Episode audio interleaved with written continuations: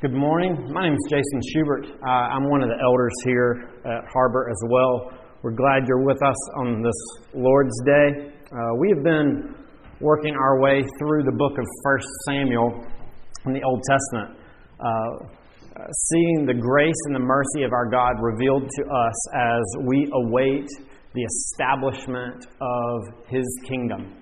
Uh, we've over the we're in chapter 26 uh, this morning, uh, but we're in a section where we're uh, seeing how is David, uh, God's uh, chosen king, the one that He has appointed, how is he going to respond to his enemies, those that he encounters? Remember in chapter 24, what we saw was uh, uh, Saul's pursuit and uh, attempt to, to kill David, where uh, David discovers that he and Saul are in the same cave. Uh, uh, last week, we saw David's encounter with Nabal and how David was going to respond to that insult that he received at, at, at Nabal's hands. This morning, uh, capping off these three chapters in a row that have to do with God's king dealing with his enemies, uh, is David again encountering and being pursued by Saul. Uh, and one of the things that we want to look at uh, this, uh, this morning is um, uh, when, as we've seen consistently through in the Old Testament and in the New, uh, looking at what, what Paul says in, in Romans 12 uh, about not uh, responding with, uh, with evil to our enemies, but responding to them with good. Uh, what we've seen uh, Jesus teach, uh, what we saw in, in Matthew 5, of, of Jesus saying one of the ways that we resemble and that we honor God, our Heavenly Father, is by responding to our enemies with blessing and praying for them. and we've seen that shown in the, in the Old Testament, but it brings up a question. If uh, if I'm uh, not to respond with vengeance and retribution against my enemies, does that mean in, in places of, of intense abuse and violence and manipulation, do I just remain silent? Do, do I just stay there and take it? Do I just forgive and, and forget? Is that what it means to, to love my enemy and to bless them? Must I remain silent? Is that what God is calling me to do in this situation? Some of you may be in a situation like that now, where you're finding yourself, and it's been this way for a long time, experiencing uh, abuse at the hands of a, of a spouse or a parent a friend, a coworker, uh, maybe even a teacher. You're wondering, what does it look like for me to love an enemy in this context? This morning, I think this passage from uh, 1 Samuel 26 will help us begin to answer and wrestle with some of those questions.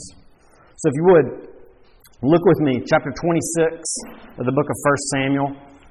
If you're following along in one of the black Bibles there in your seats, this is on page 249. We're going to look at the whole chapter together this morning. So please follow along with me in your copy there of God's Word. Then the Ziphites came to Saul at Gibeah, saying, Is not David hiding himself on the hill of Hachilah, which is on the east of Jeshimon? So Saul arose and went down to the wilderness of Ziph with 3,000 chosen men of Israel to seek David in the wilderness of Ziph. And Saul encamped on the hill of Hachilah, which is beside the road on the east of Jeshimon. But David remained in the wilderness. When he saw that Saul came after him into the wilderness, David sent out spies and learned that Saul had indeed come. Then David rose and came to the place where Saul had encamped. And David saw the place where Saul lay with Abner, the son of Ner, the commander of his army. Saul was lying within the encampment, while the army was encamped around him. Then David said to Ahimelech, the Hittite, and to Joab's brother Abishai, the son of Zeruiah, Who will go down with me into the camp of Saul? And Abishai said, I will go down with you. So David and Abishai went to the army by night. And there lay Saul sleeping within the encampment, with his spear stuck in the ground at his head, and Abner and the army lay around him. Then Abishai said to David, God has given your enemy into your hand this day. Now please, let me pin him to the earth with one stroke of the spear, and I will not strike him twice. But David said to Abishai, Do not destroy him, for who can put out his hand against Yahweh's anointed and be guiltless? And David said, As Yahweh lives, Yahweh will strike him, or his day will come to die, or he will go down into battle and perish. Yahweh forbid that I should put out my hand against Yahweh's anointed. But take now the spear that is at his head and the jar of water, and let us go. So David took the spear and the jar of water from Saul's head, and they went away. No man saw it or knew it, nor did he did any awake, for they were all asleep because a deep sleep from Yahweh had fallen upon them. Then David went over to the other side and stood far off on the top of the hill, with a great space between them. And David called to the army and to Abner the son of Ner, saying, Will you not answer, Abner? Then Abner answered, Who are you? Who calls to the king? And David said to Abner, Are you not a man? Who is like you in Israel? Why then have you not kept watch over your lord the king? For one of the people came in to destroy the king your Lord. This thing that you have done is not good. As Yahweh lives, you deserve to die, because you have not kept watch over your Lord, Yahweh's anointed. And now see where the king's spear is and the jar of water that was at his head. Saul recognized David's voice and said, Is this your voice, my son David? And David said, It is my voice, O Lord, O king, my Lord, O king. And he said, why does my Lord pursue after his servant? For what have I done? What evil is on my hands? Now, therefore, let my Lord the king hear the words of his servant. If it is Yahweh who has stirred you up against me, may he accept an offering. But if it is men, may they be cursed before Yahweh, for they have driven me out this day, that I should have no share in the heritage of Yahweh, saying, Go, serve other gods. Now, therefore, let not my blood fall to the earth away from the presence of Yahweh. For the king of Israel has come out to seek a single flea, like one who hunts a partridge in the mountains. Then Saul said, I have sinned. Return, my son David, for I will, do, uh, I will, no, I will no more do harm, you harm, because my life was precious in your eyes this day. Behold, I have acted foolishly and have made a great mistake. And David answered and said, Here is the spear, O king. Let one of the young men come over and take it. Yahweh rewards every man for his righteousness and his faithfulness. For Yahweh gave you into my hand today, and I would not uh, put out my hand against Yahweh's anointed. Behold, as your life was precious this day in my sight, so may my life be precious in the sight of Yahweh, and may he deliver me out of all tribulation. Then Saul said to David, Blessed be you, my son David. You will do many things and will succeed in them. So David went his way, and Saul returned to his place. Let's pray. God, we thank you for your grace and your mercy uh, to humanity, uh, knowing that due to our rebellion, we deserved quick and swift and total destruction. Uh, but in your mercy, uh, not only did you pursue us, you've continued to reveal yourself to us. Uh, you've uh, provided true and accurate uh, revelation of your character, of your works in space and time and history. Uh, you've given us your spirit to open up our eyes to see and know you in and through your scriptures. You continue to use your word to conform us to Christ, to expose us our deep need for Him, uh, to convict us and convert us and build us up in righteousness and faithfulness. We pray that you would do all those things this morning. Continue to show us your grace. Uh, continue to accomplish your purposes in and through us, and use the preaching of your word this morning to do that. In Christ's name we pray. Amen. Uh, kids, if you want to keep uh, some a tally of, uh, of some words to listen for this morning, you can listen for, uh, for silence or silent. and forgiveness.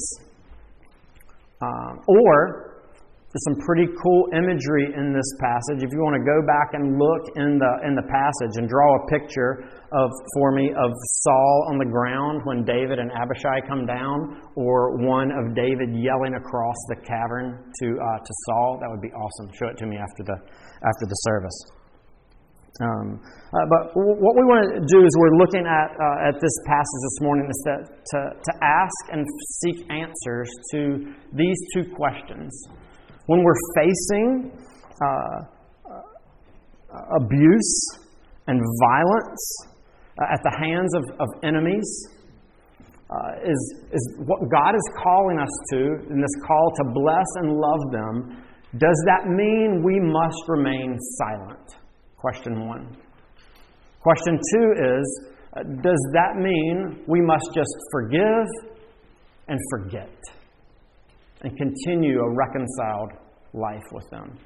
We'll look at this, these two questions. So, first, does it mean that we must be silent? Well, right off the bat, I'll tell you the answer is no. Notice, notice in this passage, David does not remain silent. The first thing we see is he comes to confront his enemy, to confront his abuser. Notice in verses 6 through 16. Um, David first reaches out to someone else, both asking Ahimelech and Abishai if they would go with him. Uh, something that we'll note later. It's, it's significant to see that he doesn't go on his own, he brings someone along. And they go down to where the army is. He says, uh, Who will uh, go down into the camp of Saul with me? And Abishai says, I will go. And so it says in verse 7 So David and Abishai went to the army by night and went down to where Saul, uh, Saul was. Uh, here he is, uh, Saul is asleep. He's surrounded by 3,000 of his choice uh, men who have come out to attack uh, and seek to pursue and put an end to David's life once again. But notice when David goes down to confront Saul, what is it that he takes. It's interesting if you, uh, it's, it's the spear and the water jug. If you go back, uh, this could be something you could do later, is go back through chapter 26 and count the number of times spear is mentioned. The author is wanting to draw our attention to this spear.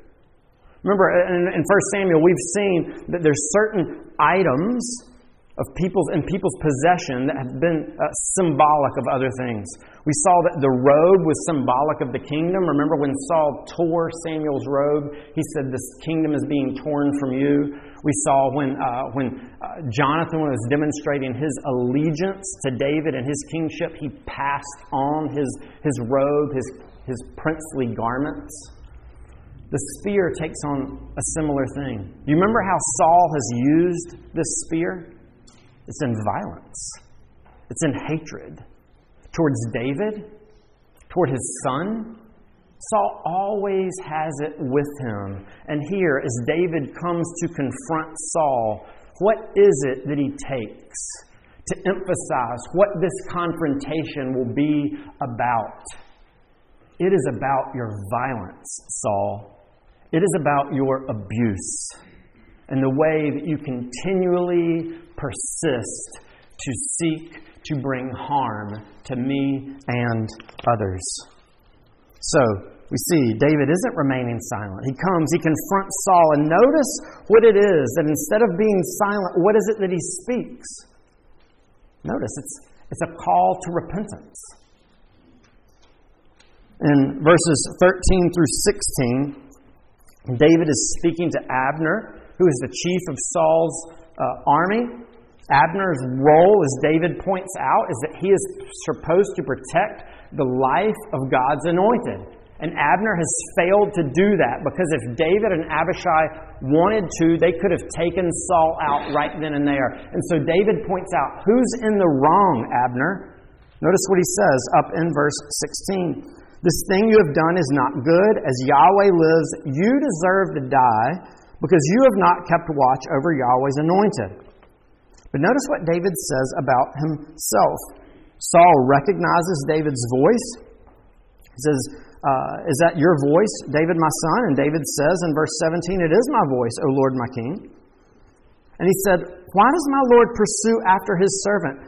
For what have I done? What evil is on my hands? Now, therefore, let my Lord the king hear the words of his servant. If it is Yahweh who has stirred you up against me, may he accept an offering. Here, David professes and he communicates look, if anybody's in the wrong here that would deserve death and this type of treatment, it's, it's Abner. It's not me. I'm innocent. What that means, Saul, is that the way that you are treating me and how you continue to come after me, it is wrong. It is sin. You're continuing to, to rebel against God and mistreat me. David here isn't remaining silent. He brings this up to Saul.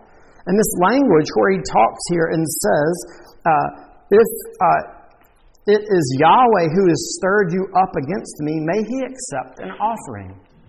Uh, in other places in Scripture, we read about this language of God stirring people up.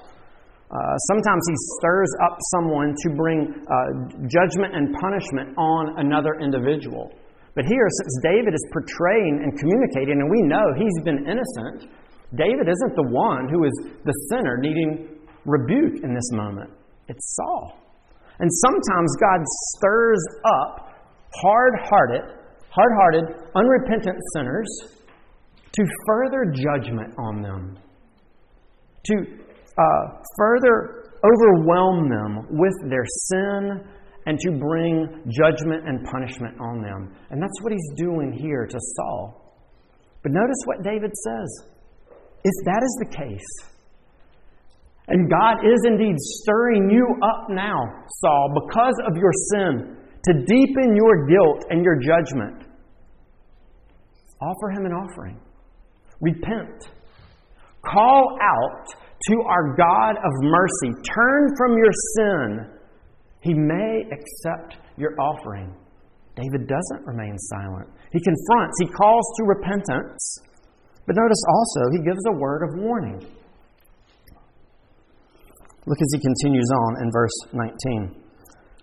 Now, therefore, let my Lord the king hear the words of his servant.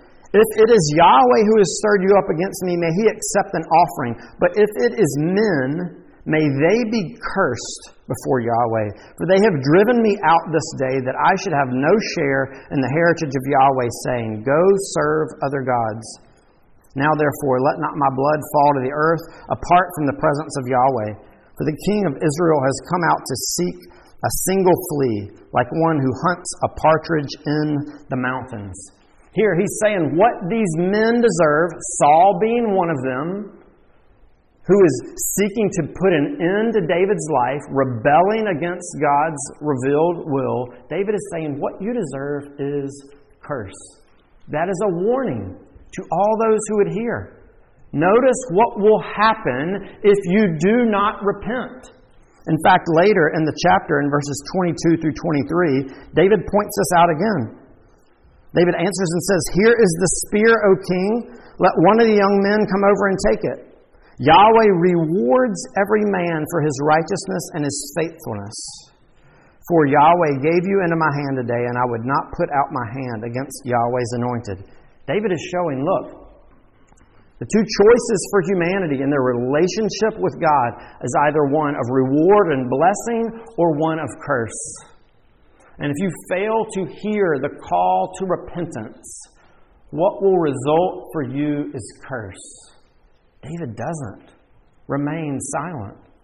He confronts his enemy, the one perpetrating violence against him. He calls him to repentance and he issues this warning. Here, uh, what, what we're seeing is that, that this call that God has given us uh, is uh, to, uh, when we're facing our enemies is not just one of restraining from vengeance. But he goes even further and says, Call them to repentance.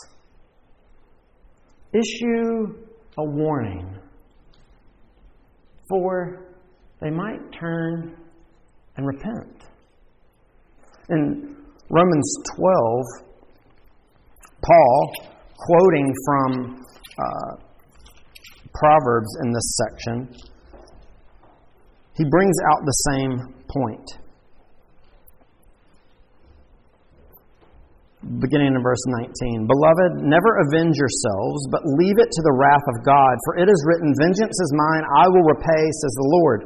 To the contrary, if your enemy is hungry, feed him. If he's thirsty, give him something to drink. For by doing so, you will heap burning coals on his head. Sometimes people read that and thinking, oh, the way to really stick it to my enemy is to be nice to him. And then that'll just really burn him up. That's not what it's talking about at all. The, the picture of the coals coming on them is, is picturing uh, uh, them being in a situation that causes them to realize the consequences of what they're doing, that they might turn from what they are, are, are doing now and turn their hearts to God. And we see that call here.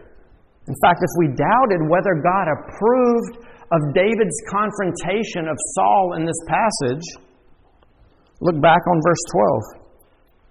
When David took the spear and the jar of water from Saul's head, they went away. No man saw it or knew it, nor did any awake, for they were all asleep, because a deep sleep from Yahweh had fallen upon them. God approves of this action. In fact, He, he provides the, the, the means and the avenue for David to approach Saul in this way. Think about that. Why? Why would I want to address an, abuser, an enemy like this, and call them to repentance? Wouldn't it be better for me just to, to take them out? To offer repentance? But is that not another way for us to reflect our Father in heaven, who responds to us in that way? In our sin and our rebellion? Did God remain silent? No, in His mercy. He confronted you and He confronted me in our sin, exposing our sin, calling us to repentance, warning us of the consequences of not repenting and turning to Him but announcing and proclaiming to us that forgiveness is offered to those who look and trust and hope in Jesus. And here, God is asking us and calling us to do this hard and difficult thing of confronting and speaking to those who are our enemies. You might be in a situation like now where you're, you've been wrestling with this for a while. You've continued to remain quiet. You haven't said anything. Maybe you think that, that what it looks like uh, to love this person is to just not, not speak up, afraid of, of, of offending. Uh, maybe you think that, that to have that kind of conversation might would, would turn them away or potentially make it, make it worse for you. But notice what we're seeing in this passage that actually to love someone is to call them and to repentance and warn them of their continued path if they're living in disobedience to the Lord. Now, if this is a situation or circumstance that you're facing now, know that, that remaining silent is not what God has for you. He affirms in this passage that he was behind David confronting and exposing what Saul is doing, specifically pointing out the violence by taking the spear. Uh, if that's you in this situation now, reach out to someone else. Don't do it alone. Reach out to someone like Abishai, hopefully, someone who has a little bit more restraint than, uh, than Abishai, wanting to pin Saul to the ground in one swipe call out and reach out to the proper authorities. Speak to somebody here in the church, but don't don't remain silent. You see what God is calling you to? Is to speak up. Expose this sin. God isn't pleased by abuse and violence and hatred like this. If you need someone to go with you to talk about this, myself or one of the elders will be there beside you. Don't remain silent. But I don't remain silent, does that also mean that this talk of repentance and forgiveness, does that mean that in this relationship with this person, that if they repent, I just must forgive and forget? Think about a situation or a scenario where you like to eat ice cream. I do.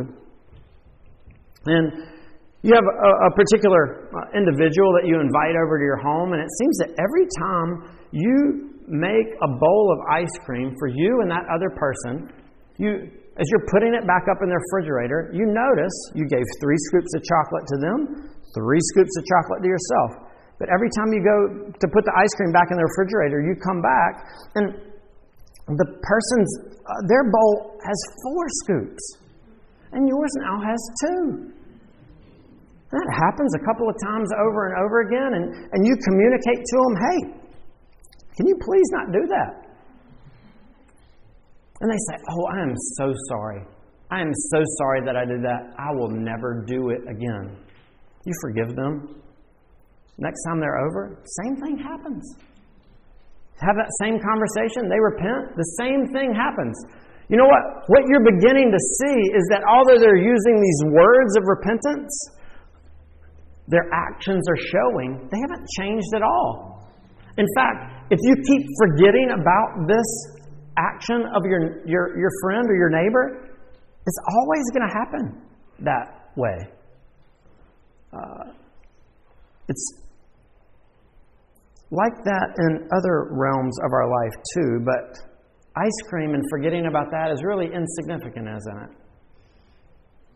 But we're in a relationship where it's not about ice cream, but it's about violence. It's not about scoops of chocolate, it's about pain and suffering and cruelty. Forgiving and forgetting have drastically more significant consequences. Are we just to forgive and forget? What about David? Have we not already seen Saul repent? Flip back over to chapter 24.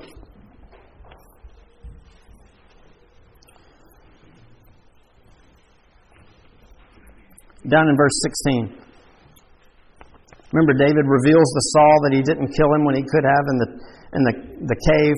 And as soon as David had finished speaking these words to Saul, Saul said, Is this your voice, my son David? And Saul lifted up his voice and wept. And he said to David, You are more righteous than I, for you have repaid me good, whereas I have repaid you evil. And you have declared this day how you have dealt well with me, and that you did not kill me when Yahweh put me into your hands. For if a man finds his enemy, will he let him go away safe? So may Yahweh reward you with good for you have for what you have done to me this day. And now behold, I know that you shall surely be king, and that the kingdom of Israel shall be established in your hand. Here, Saul weeps. Saul cries. Saul communicates that he is doing evil and David is doing good. Should David just forgive and forget and the relationship go on as normal? Notice what David does here in our passage. Even as it starts off, Saul's proving through his actions that his words of repentance were meaningless. Notice how the, the chapter begins.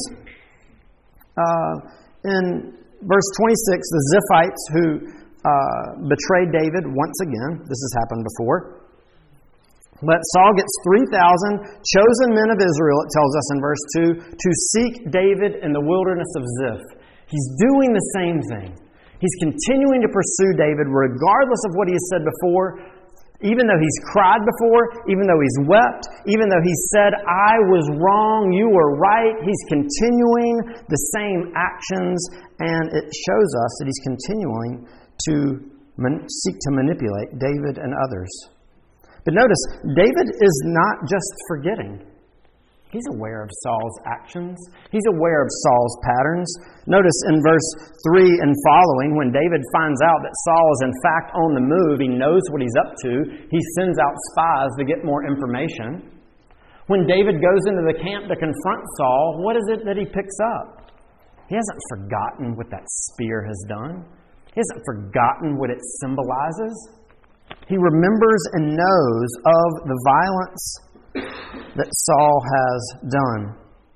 But notice even how the memory of these things and the fact that David may have forgiven Saul, but he's not forgetting it. Look down in verse 13. After David gets all of this stuff and he comes back to the other side, he doesn't wake Saul up and say, Hey, I got something to say to you. What's it say in verse 13? Then David went over to the other side and stood far off on the top of the hill with a great space between them. David recognizes space is important.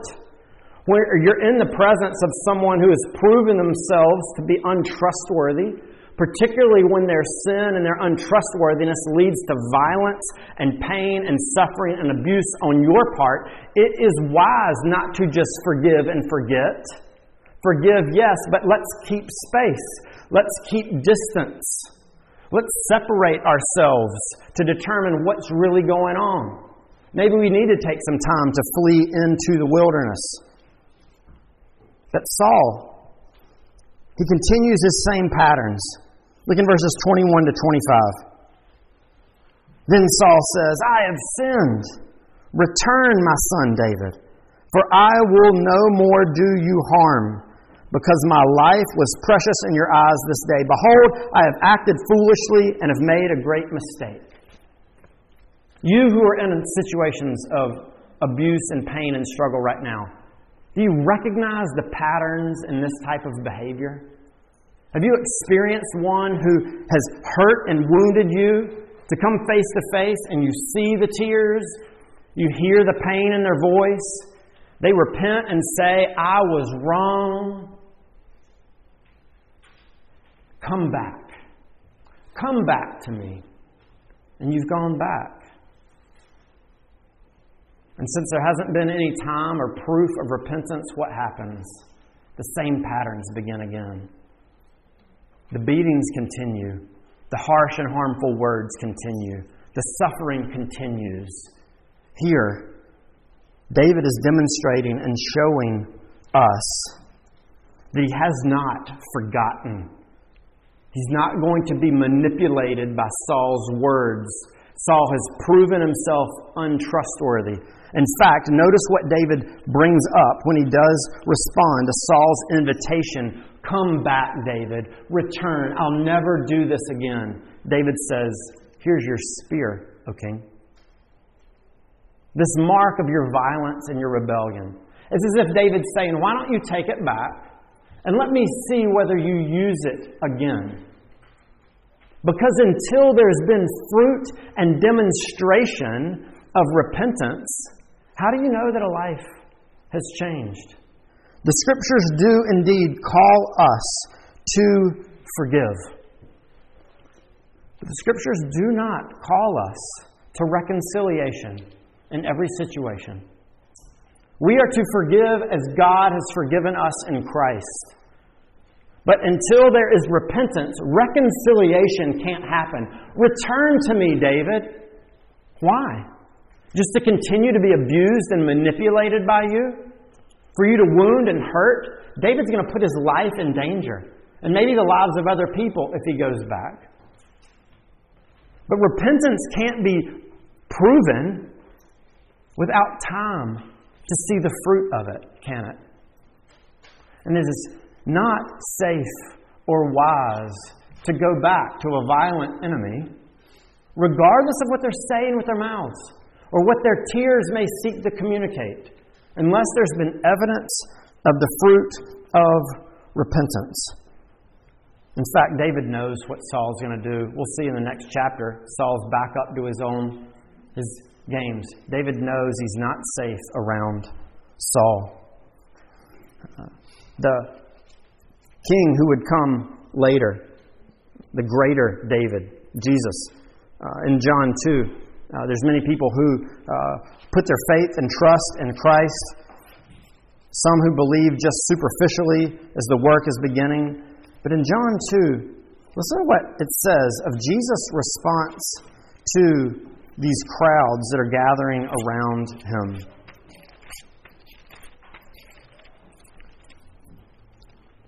In John 2:24. But Jesus on his part did not entrust himself to them because he knew all people and needed no one to bear witness about man, for he himself knew what was in man. Jesus, the greater king, was also cautious. He knew that until we see the demonstration of trust played out in the fruit of continued repentance and change of life, then it's dangerous for us to seek to reconcile this relationship. If you are in a situation, whether in your family, in, the, in your school, uh, with a significant other, whether it's a dating relationship or a relationship with a neighbor, and there's been continual, ongoing abuse, no, you've been called to forgive. But reconciliation is not necessary. Do not enter back into that relationship without the proof of prolonged, consistent repentance and change of life. And even then, depending on the situation, it still may not be wise to enter into that place. There is no reconciliation. There, there is no repentance. There cannot be reconciliation. We're not just called to forgive and forget. But sometimes that memory can be what keeps us safe. But not showing vengeance, no retribution to these people. Jesus, you're calling me to, to confront, which can be hard enough in itself. But to forgive? Wouldn't it just be easier to ignore all of this and take them out? Just in their life, it would feel so much better inside. And I'd feel like something is happening and that justice has come. This is going to date me. Never had to say that before. Uh, in the late 80s, early 90s, Aerosmith came out with a song called Janie's Got a Gun. It's about the experience of sexual abuse in the context of a family and Janie got to the end of her ability to be able to cope with what's going on and the, the endless cycle of it continuing at the hands of her father and other people not listening or doing anything. There was no hope of justice in her heart or in her life, that nobody would step in, there would never be an end to it. And so Janie gets a gun and she takes care of her father because she had no confidence that anybody ever would step in on her behalf. Is that us? Why? Why should we confront and not seek vengeance? Why should we call to repentance and not seek vengeance? Why should we forgive? It'll be a lot easier for me to forget them if they weren't in this world. How do we go about doing this great call to love and bless enemies? Notice, David's in a very different place than Janie. Because David serves and worships the one true and living God, who is a God of justice and a God of righteousness. Look in verse 10. Abishai can't imagine why David doesn't take him up on this offer to take the spear and just jab it through Saul in one fell swoop. Notice, he's confident of his ability to take him out. I won't even have to do it twice. I'm sure I'll go through with one swipe. What does David say? In verse 9 Do not destroy him, for who can put out his hand against Yahweh's anointed and be guiltless? And David said, As Yahweh lives, Yahweh will strike him, or his day will come to die, or he will go down into battle and perish. Yahweh forbid that I should put out my hand against Yahweh's anointed. But now take the spear that's at his head and the water jar and let us go. David's confident. God will act. Saul will be judged. It may happen that God just strikes him down. It may happen that he lives to an old age and just dies. It may be that God judges him in a battle. But what David is confident of is that Saul and his unrepentance will have to face the just wrath of God if he doesn't return. Remember, we've seen David's already communicated that. What awaits those who fail to repent and seek the mercy of God? Curse, David says. What do we see in verse 23? That God does reward the righteous who look and hope and trust in Him. What is it? How is David able to continually respond like this to Saul in this place? Notice in verse 19. Now, therefore, let my Lord the King hear the words of his servant. If it's Yahweh who stirred you up against me, may he accept an offering. If it's men, may they be cursed. For they've driven me out this day that I should have no share in the heritage of Yahweh, saying, Go serve other gods. Now, therefore, let not my blood fall to the earth away from the presence of Yahweh. For the king of Israel has come out to seek a single flea and one who hunts a partridge in the mountains. What is on David's heart and his mind in the midst of all of this suffering that's going on is his God. The heritage that he has as a part of the family of God's redeemed people, of one who longs for nothing but being in the presence of his God. How in the world is it that someone like David, or someone like you or me, can have the confidence that we could have heritage in the family of the people of God, that we could dwell in His presence, what do we deserve? We deserve His curse. We deserve His wrath. It's not just abusers and perpetrators of violence, but every single human who dwells on the face of the earth, we've all rebelled against our God, and we equally deserve this curse. But David here is confident of God's grace and His mercy as he's looking and he's hoping and he's trusting in his God. He realizes that God has extended him mercy. God has responded to David, his enemy, with grace and the offer of forgiveness. David has the confidence in verse 24 to say this, as, uh, or this is what, uh, what Saul says. No, this is David. Yahweh rewards every man for his righteousness and his faithfulness. For Yahweh gave you into my hand this day, and would not, uh, and I would not put out my hand against Yahweh's anointed. Behold, as your life was precious this day in my sight, so may my life be precious in the sight of Yahweh, and may He deliver me out of all my tribulation. David is responding and dealing with Saul as he has been dealt with by the Lord. David understands that he's precious in the eyes of God. This actually is what fuels and enables us to be able to deal with and relate to our enemies this way. How are you, do you know your God loves you like this? How can you be confident that He will, in fact, bring justice where there is no repentance?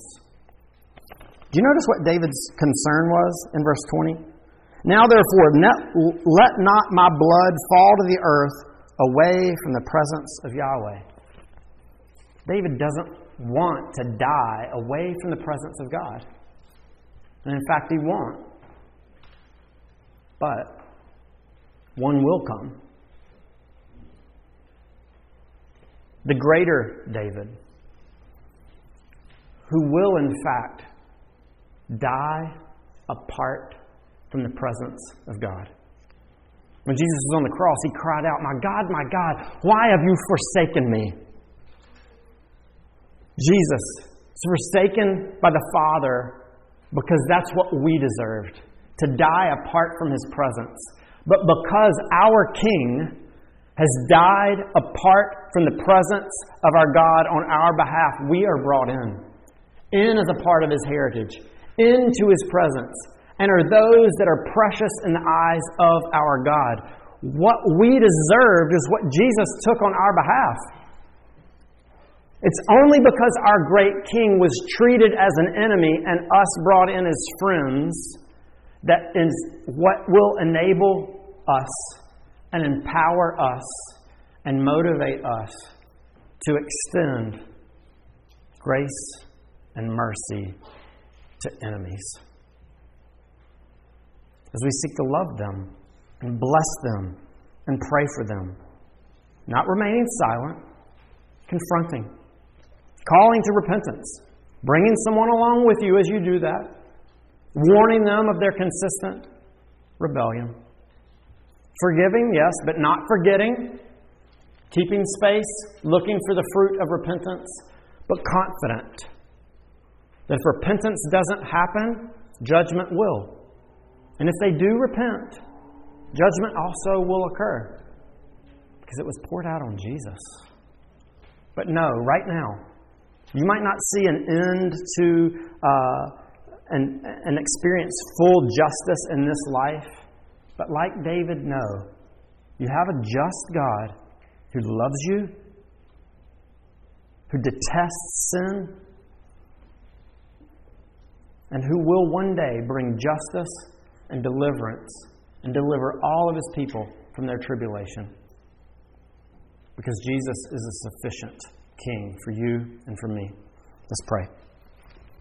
Jesus, we thank you for the good news of the gospel. We thank you for being the one who suffered on our behalf apart from the presence of God. Uh, we pray for hope and healing and comfort for those who are experiencing abuse and violence and pain and manipulation at the hands of their enemies?